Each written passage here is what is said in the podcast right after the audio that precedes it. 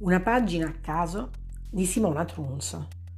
Confrontando la lunghezza di questo spettro colorato con la sua larghezza, la trovai circa cinque volte più grande. Una differenza così strana che mi spinse, con curiosità sempre crescente, a esaminare da cosa potesse derivare. A malapena potevo credere che i diversi spessori del vetro, oppure il confine con l'ombra o con l'oscurità, potessero avere qualche influenza sulla luce nella produzione di un tale effetto.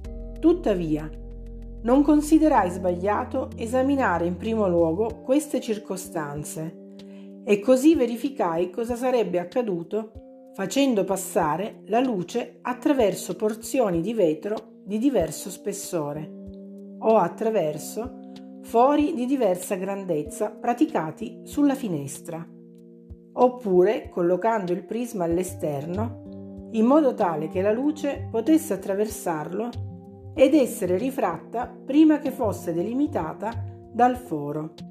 Ma non trovai essenziale alcuna di queste circostanze. L'aspetto dei colori era il medesimo in tutti questi casi. Sospettai allora che questi colori potessero essere così dilatati o a causa di qualche imperfezione nel vetro o di un'altra irregolarità contingente.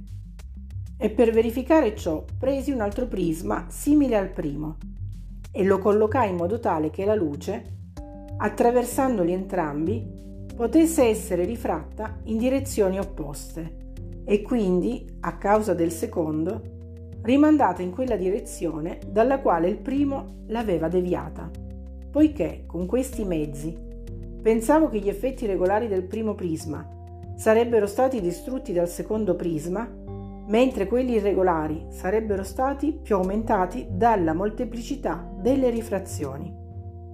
L'esito fu che la luce, che dal primo prisma era diffusa in una forma oblunga, era ridotta dal secondo a una circolare con tanta regolarità quanto sarebbe stata se non fosse affatto passata per essi. Cosicché, qualunque fosse poi la causa di quella lunghezza dello spettro, essa non era una qualche irregolarità contingente.